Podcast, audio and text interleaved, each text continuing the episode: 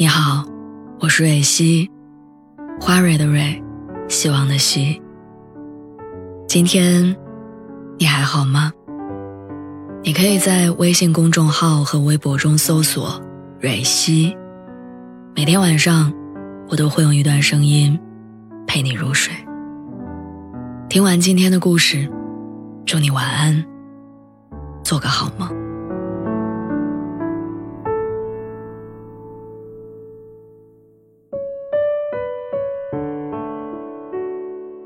我之前看到网上有一个帖子，说九五后的大厂员工给所有相亲对象建立了一个表格，认真比较他们的长相、学历、收入等等硬性条件，然后从中选择最合适的人谈恋爱。好像到了我们这个年纪，恋爱、结婚早就在无意中变成了一项人生的任务。身边人都结婚生子、建立家庭，于是觉得自己也应该紧跟步伐。父母期盼的眼神暗示你想抱孙子，你看在眼里，觉得不能让他们失望。朋友和你说最好的时机是三十岁之前，心理和身体都合适，你数着日子，计算着要如何安排进度。一旦成为一项任务，抱着完成而非享受的目的，恋爱就在悄无声息中变了味道。朋友说，二十八岁那年是他相亲最频繁的阶段，工作日见一个，周末再见一个。这个年纪的男生女生都想要赶上这趟末班车，好让自己在三十岁的时候能达到婚姻的目的地。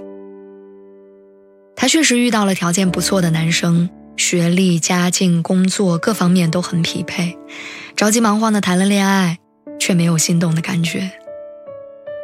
对方是宅男，朋友爱运动，周末的时候一个人在家里补觉做饭，一个开车去攀岩徒步，让谁做出迁就改变，另外一个人都不乐意。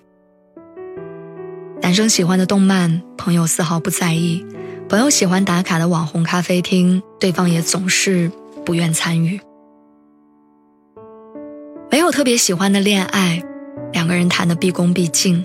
两个人都礼貌客气，谁都不愿意多付出，以至于很长一段时间，他们的关系不温不火。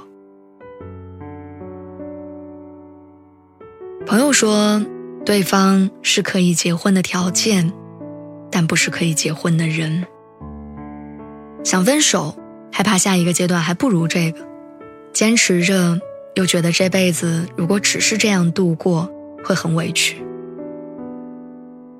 后来他说，原本以为爱情不是婚姻的必要条件，即便不心动，只要条件合适，也可以和这个人结婚，快速找到结婚对象，让人生趋于稳定。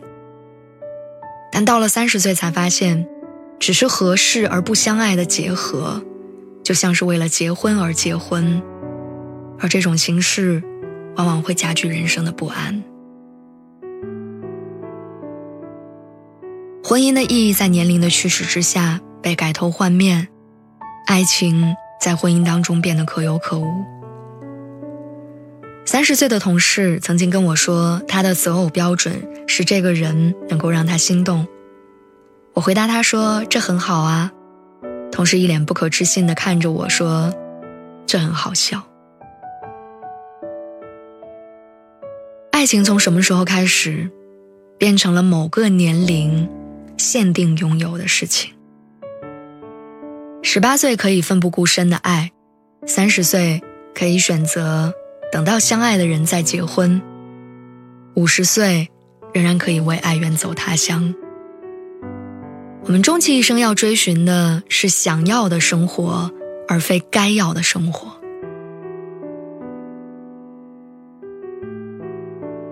我曾经看过一个故事。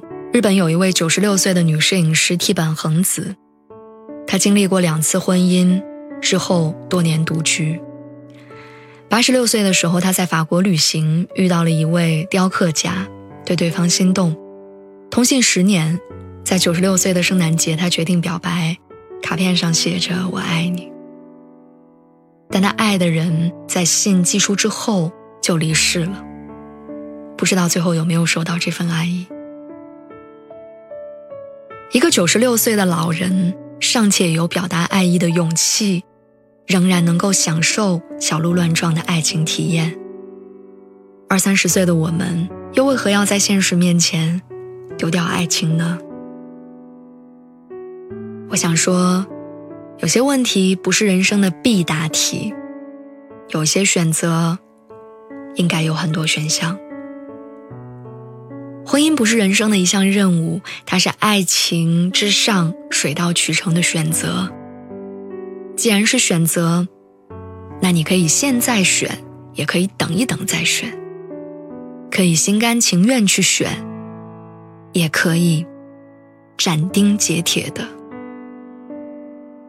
拒绝。